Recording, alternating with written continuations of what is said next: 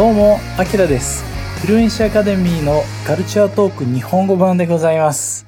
E aí, pessoal, tudo bem? Eu sou Akira, sensei de Nihongo, em outras palavras, professor de língua japonesa. Seja muito bem-vindo, muito bem-vinda ao nosso podcast.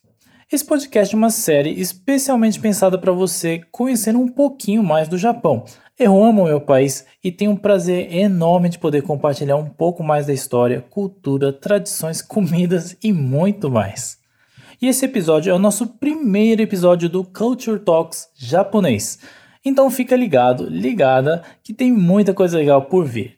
Se você tem sugestões de temas e quer que a gente fale aqui, comenta lá nas redes sociais também. Nosso Insta é o @FUNSTVJaponês e não esquece de seguir a gente. E desse cá, podemos? Ai, yoshi! Então pronto. Aqui, diferente do que vimos na aula, vamos aprofundar mais sobre a escrita japonesa. Tá, sensei, isso aqui é um podcast. Como é que você vai falar sobre escrita japonesa em um áudio? Tá aí mais um motivo para você assistir a aula e não ficar perdidinho aqui, fechado? Então vamos! Na primeira aula vimos que em japonês a gente tem 3 tipos de alfabetos. O hiragana, katakana e kanji. Um a menos que a gente tem no português. Ué, em português a gente só usa um alfabeto, não?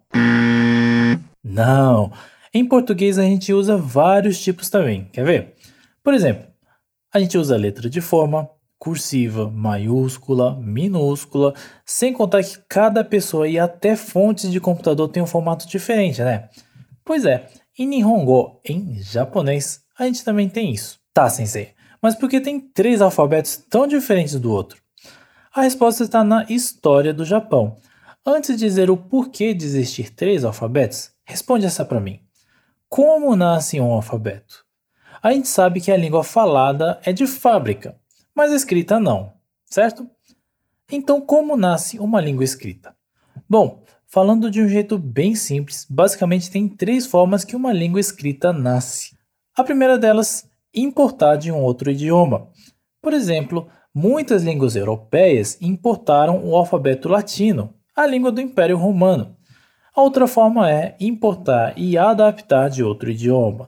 Do mesmo exemplo das línguas europeias, você pode criar uns acentos, tios, trema e outros recursos para usar no alfabeto, certo? E terceiro, criar o seu próprio alfabeto. Inventar uma escrita que não existe em lugar nenhum no mundo. E adivinha, qual das 3 aconteceu com o japonês? As 3! O kanji, aqueles desenhos que as pessoas tatuam no corpo, que tem na capa do caderno ou que usam no lençol da cama, é uma escrita que nasceu na China.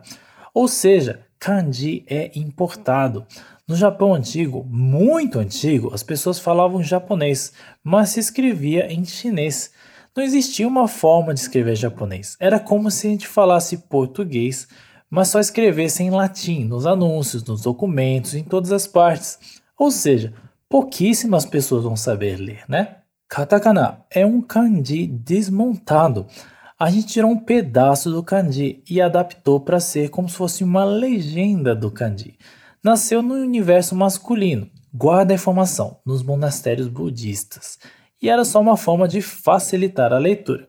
O hiragana nasceu de um jeito bem diferente. Nasceu na alta aristocracia japonesa entre as mulheres. As mulheres ricas não tinham muito o que fazer a não ser dar filhos aos seus maridos e cuidar das crianças até uma certa idade. Então era muito comum essas mulheres terem algo como se fosse um hobby. E como não existia internet nem nada, um desses hobbies era a literatura e poesia. Dentro desse universo, elas pegavam um kanji e distorciam tanto no pincel que formavam umas minhoquinhas no papel. Essas minhoquinhas viraram o hiragana. Esse era um estilo de escrita que estava na moda na época. Resumindo, de tanto deformar o kanji, nasceu um novo alfabeto. Então é por isso que a gente tem 3 alfabetos no Nihongo, no japonês. Só que até chegar no que é hoje, foram muitos séculos. E não aconteceu de uma forma unificada nem organizada. Só depois de muito tempo que as letras começaram a ganhar o desenho que tem hoje e a organizar o alfabeto em uma tabela. Sim, em japonês a gente aprende uma tabela e não uma sequência de letras. Legal, né? E uma curiosidade, eu falei que o alfabeto japonês é uma tabela, né? Mas nem sempre foi assim. A primeira vez que organizou o alfabeto japonês foi organizado, sabe como? Como uma poesia. Hein? Como assim, sensei? Isso mesmo! Uma pessoa simplesmente escreveu uma poesia que não repete nenhuma letra e que contém todas as letras do alfabeto. Genial, né? Essa poesia é assim. Iroha nihohe to chirinuru o waka yo tare so tsunenaramu ui no okuyama kefukoete asaki yume ni shi ehimosesu. Ufa! E aí, conseguiu conferir se nenhuma sílaba se repetiu e que tinha todas as letras do alfabeto? Então é isso, chegamos no final do nosso Culture Talks e curti muito compartilhar um pouco da cultura dos alfabetos japoneses aqui com você.